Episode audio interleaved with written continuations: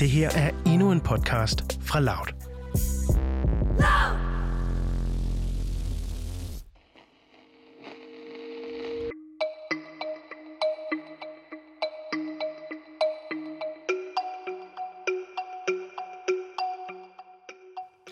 Vi står ude foran en universitetsbygning i Mexico City.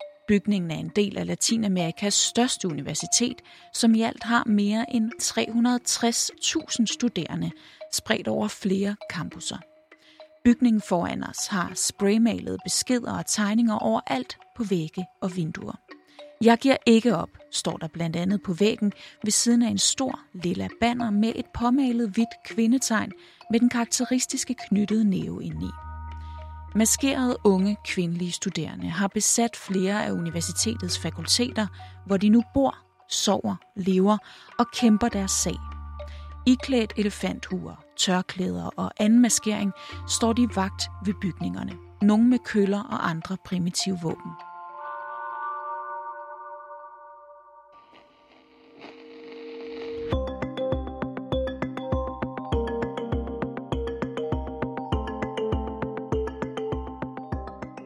I Udsyn i dag skal du med til Mexico, hvor tusindvis af elever har været forhindret i at komme til undervisning i over et år. Flere fakulteter er barrikaderet, der er udskamningsvægge med billeder af mænd, der anklages for at være krænkere, der er kølleangreb på undervisere og påsatte brænde og herværk i bygningerne. Lige om lidt skal du møde en af de unge kvindelige studerende, som kæmper mod den udtalte sexisme og vold, der er mod kvinder i Mexico. Det er en benhård virkelighed, de her kvinder møder hver dag. Og lige nu tyr de til alle midler i en kamp for anerkendelse og sikkerhed.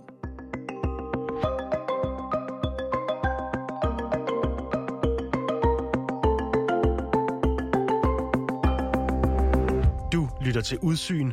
Din vært, Christine Randa.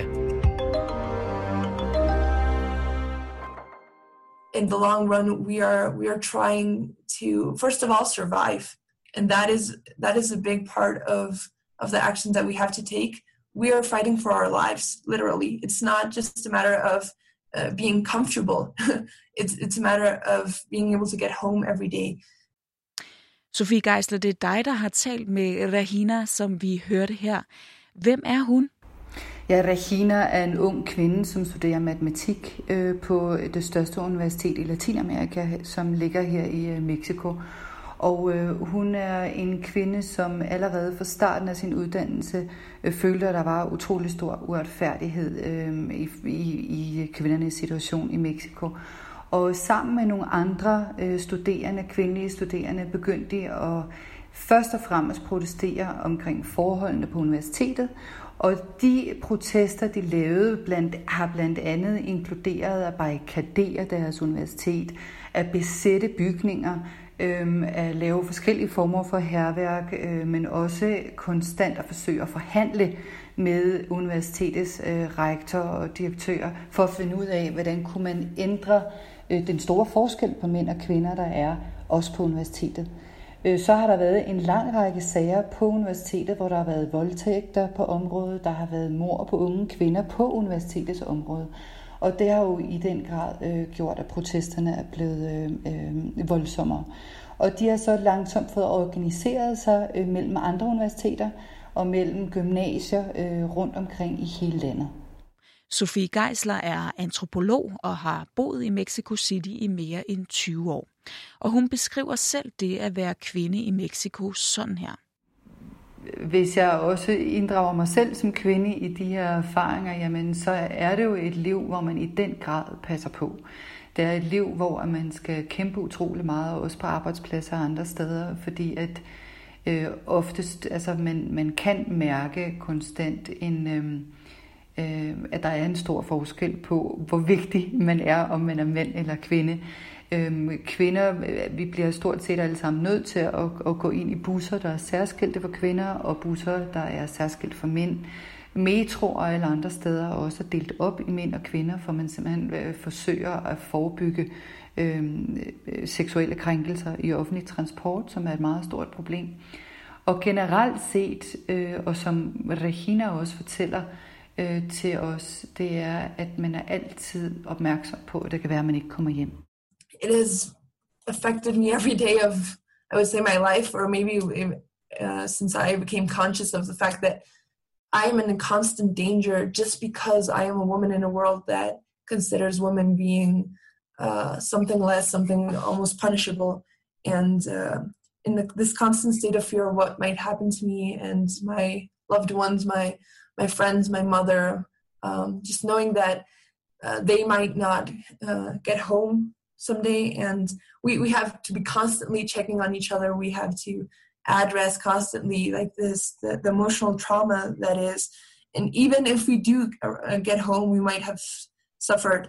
Um, sexual harassment on public transportation we, or in our jobs or uh, uh, domestic violence. It's just uh, it, it starts to add up, and sometimes you don't realize it, but there's this huge weight on yourself, and, and it's it's very bittersweet to know that you're not alone, uh, because we one would almost wish that you, you were the only ones going through this, but it is something that affects us like worldwide, but specifically in Mexico, it is it's a huge. Um, we might even say an epidemic of, of violence against women. En epidemi af vold mod kvinder kalder Rahina altså situationen i Mexico. Sofie, som en kvinde, der nyder og bruger alle sine friheder, så er det her mildstalt mit værste mareridt. Og jeg bliver faktisk virkelig rørt og dybt fortvivlet, når jeg hører både dig og Rahina fortælle om, hvordan det er at være kvinde i Mexico. Prøv lige at forklare mig, hvad er det, der foregår? Øh, først og fremmest så har der, har der altid, det er jo en meget, meget mandsdomineret kultur øh, her i Mexico. Og det, uligheden blandt mænd og kvinder, både er rent økonomisk i forhold til adgang til arbejde, til studier, øh, er øh, langt øh, mere markant end de fleste andre lande, også i Latinamerika. Øhm, så det er den ene ting, og den anden ting har været altså, at den vold, som kvinder traditionelt har oplevet i hjemmene, øh, der har altid været utrolig meget vold mod kvinder i Mexico, men den vold, den er steget øh, helt utroligt. Og hvis man ser normalt, så kan man se et mønster verden over, hvor man kan se, at de fleste kvinder, øh, der bliver udsat for vold eller som bliver myrdet, det er øh, i hjemmene blandt deres nærmeste. Det er altså fædre, øh, brødre, det er deres ægtemænd og deres kærester. Men i Mexico har den tendens ændret sig utrolig meget de sidste 10 år, hvor at nu er det for første gang i historien, at kvinder faktisk i langt større risiko uden for hjemmet end i hjemmet. Det vil sige, at der er simpelthen ikke noget helle længere. Og hvis vi kigger på statistikkerne, så viser de, at der er 10-11 mor på kvinder om dagen i Mexico. Og hver eneste måned, der nævner medierne nogle af de her mor på kvinder, der har været allermest synlige. Sofie læser her op fra listen over nogle af de mor, der er blevet begået på kvinder i november. Det er Elisa Naid, som blev kidnappet af to mænd og voldtaget og myrdet i starten af november. Det er Adriana, som blev dræbt og smidt i en kanal. Det er Cindy på 20 år, som blev stukket ned med kniv. Det er Karina, som også blev stukket ned med kniv af sin kæreste. Det er Carla, som blev dræbt på universitetet, da hun var på til undervisning. Det var Damaris og Carla, som også tog til fest og aldrig kom hjem. Det er Alexi, som tog på arbejde og som blev myrdet og ikke kom hjem. Og det er også Sofia, det er Emily, det er Anae, det er Karina. Det er alle sammen kvinder under 25, som er blevet slået ihjel i løbet af november måned. Og de unge kvinder i Mexico har virkelig fået nok. Det her kan ikke fortsætte, og derfor besætter de blandt andet universiteterne, som Rahina forklarer her. The violence we, we go through every day are, are enough for us to, to decide that we have to do a temporal stop to the way things are, are, are working. We can't keep doing like business as usual. Schools cannot be going through this like uh, not paying attention to the fact that uh, women sometimes drop out because of the violence they suffer there or uh, because they can't go to school because public transportation can be just dreadful and uh, the, these these actions might seem uh, a bit dramatic to someone who who's not living this reality, but uh, we, we believe that it, it's a lot more terrible to just keep going and acting like this is not something that that's going on. So we, we've decided to uh, do multiple forms of protests. Og nogle mere ekstreme end andre. På universiteterne har man for eksempel store udskamningsvægge. Ja, det er noget, som man, som man faktisk har gjort øhm, øh, over det meste af Mexico, både på gymnasier, og, altså skoler, gymnasier og universiteter, hvor de unge kvinder og studerende har lavet lange, lange udskamningsvægge, hvor de så hænger billeder op af studerende eller lærere eller andre ansatte, som de har følt sig krænket af. Og det er jo alle mulige forskellige sager. Det kan være lige fra mindre øh, situationer, hvor de føler, at de er blevet kigget forkert på, men det er også øh, videre til voldtægter og øh, mishandling og vold på forskellige måder. Og det har jo haft utrolig store konsekvenser, øh, også for de mænd, der er blevet øh, sat på udskamningsvæggene. Universiteterne har simpelthen for at forsøge at få så fredelige forhandlinger som overhovedet muligt med kvinderne, har, har de øh, øh lavet udskamningsvækkende blive der. Og det har jo desværre ført til øh, alvorlige konsekvenser blandt de unge mandlige studerende. Der har været øh, unge mænd, der har hængt sig på universitetet. Der har været andre, der har slået sig, altså begået selvmord derhjemme, eller som på anden vis har, øh, har skadet sig selv, øh, fordi at de simpelthen ikke har kunnet magte øh, det pres og det sociale pres, der har ligget på dem. Mange af dem har været uskyldige, og andre har ikke været uskyldige, men øh, har så været udsat for virkelig alvorlig social eksklusion. Og prøv lige at forklare, hvorfor de her unge kvinder de går så langt. De siger selv, at det er nødvendigt, og det er den eneste måde, at man kan få mænd til at forstå, at de bliver nødt til at ændre deres adfærd. Og de har også følt, at det har været en måde at synliggøre det, de lever øh, på. Og decideret herværk lader til at have været en anden måde, de har forsøgt at synliggøre problemet på. The city, the, the country is filled of places where women have been uh, either killed or harassed or hurt or raped. And people just look away. But when someone takes a wall and writes on it or breaks a window or uh, and they affect private property, it seems that people are more concerned about uh, property than than people. Uh, they, they're more concerned about the economic losses than the actual lives that are, are being lost every day.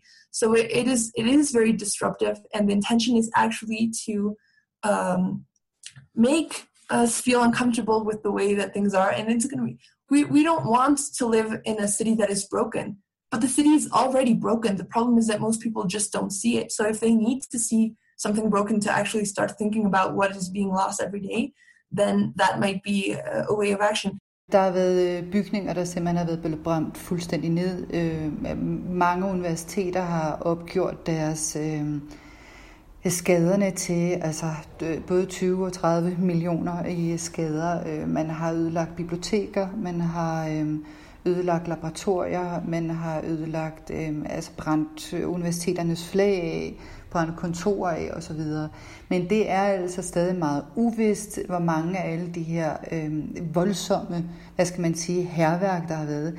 Det er uvist, hvor mange af dem, der faktisk har været feministerne, eller om der har været infiltreret, som øh, på en eller anden måde har ønsket at skade deres bevægelse, og som så øh, har klædt sig ud som dem. Og det har der altså været en hel del sager med, hvor man har fundet ud af, at det har slet ikke været dem.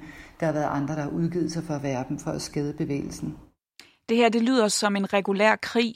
Altså, er det, er det, er det det, vi er ude i? En krig mellem kønnene? Eller en, hvad, hvad, er det en, hvad er det for en slags krig, det her? Er det en krig? Uh, utrolig mange af de unge kvinder af den nye bølge af, hvad skal man sige, den nye feministiske bølge af unge studerende, de kalder det for en krig. Øh, og det kalder øh, Regina, som jeg har øh, talt med, hun kalder det også for en krig. Og det er klart, at når en kamp for ligestilling bliver til en krig mellem køn, øh, jamen så er det jo en radikal forandring i den måde, man håndterer de her situationer på. Men en af grundene til den her situation, som vi ser med protesterne, der bliver større og større, og de unge kvinder, der tager flere og flere radikale midler i brug, ja, den har afsat i, at den nuværende regering, der lige er fyldt to år, den virkelig ikke forsøger at forbedre forholdene for landets kvinder. Den lader faktisk til at gøre lige det modsatte. Da de øh, fik magten, der startede de ud med at reducere det nationale kvindeinstitut med over 60 procent af personalet og 80 procent af deres, øh, deres indtægter. Så det, det var ligesom det, man startede med. Bagefter så gik man videre til simpelthen at tage al offentlig støtte væk for de sociale programmer, som faktisk øh, forsøger at hjælpe både i forhold til ligestilling, men også øh, forebyggelse af vold øh, og, og støtte kvinder generelt. Blandt andet så tog man offentlig støtte væk fra alle børnepasningsmuligheder. Så alt det, der handler om, hvad skal man sige, fritidshjem og børnehaver osv., hvor kvinder jo har indtil videre kunne aflevere deres børn, jamen øh, der har man taget alle al offentlige programmer væk, så de er vi nødt til at lukke. Øh, og samtidig så har de øh, trukket al støtte væk fra krisecentrene Øhm, i hele landet.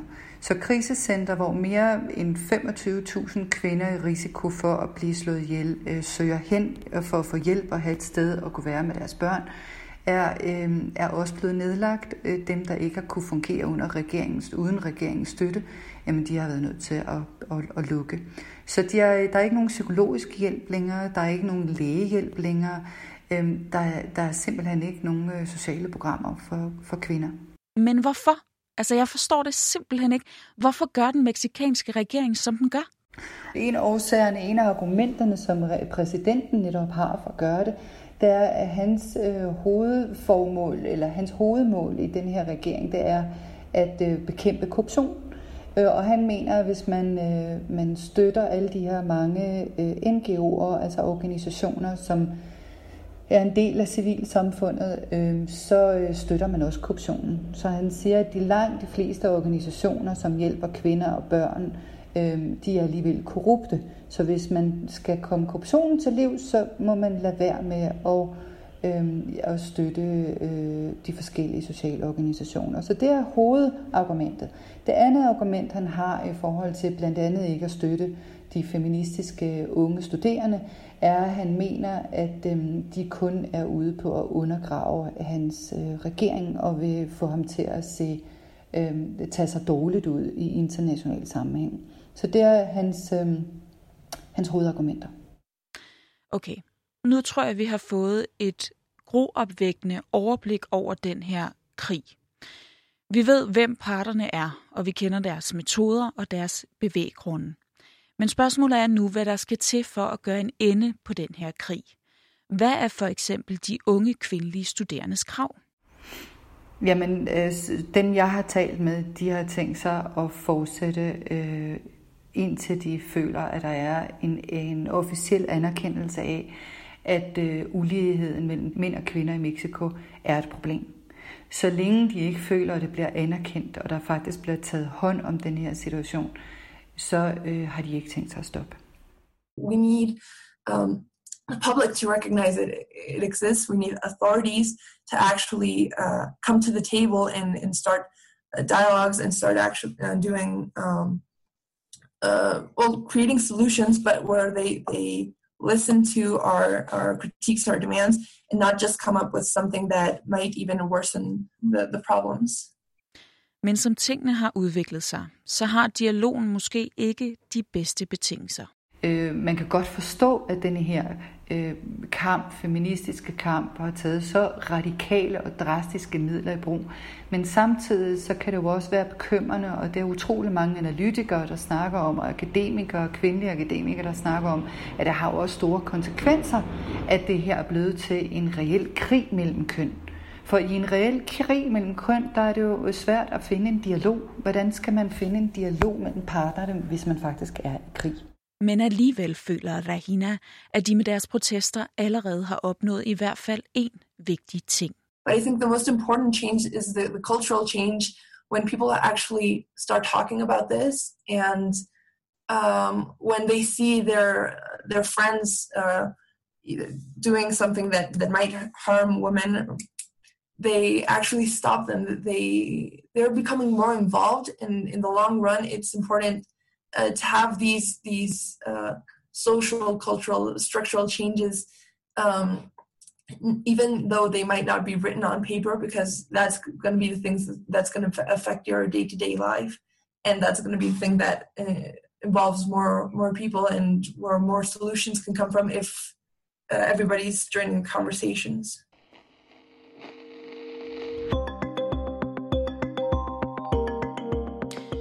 Det er mildest talt en helt vild situation, vi ser i Mexico. Og for at være helt ærlig, så har Rahina og Sofies beretninger virkelig rystet mig. Og tanken om, at kvindernes situation i Mexico kun er blevet værre og værre over det seneste år, får virkelig en til at forstå den desperation og villighed til at ty til radikale metoder. Som så mange andre steder i verden, så har coronapandemien og de dertilhørende lockdowns kun resulteret i mere vold mod kvinderne i Mexico. Ser man på statistikkerne, så er 2020 således blevet det mest dødelige år for kvinderne i Mexico. Og de seneste tre måneders tid er protesterne i landet blusset op, til trods for coronapandemiens have. I september måned blev det store nationale menneskerettighedskontor i Mexico City for eksempel invaderet af kvinder, som har gjort det til en slags center for kvindelige ofre for seksuelle krænkelser og vold. Så er der da et sikkert sted for kvinderne i et land, hvor der virkelig ikke lader til at være ret mange trygge steder tilbage.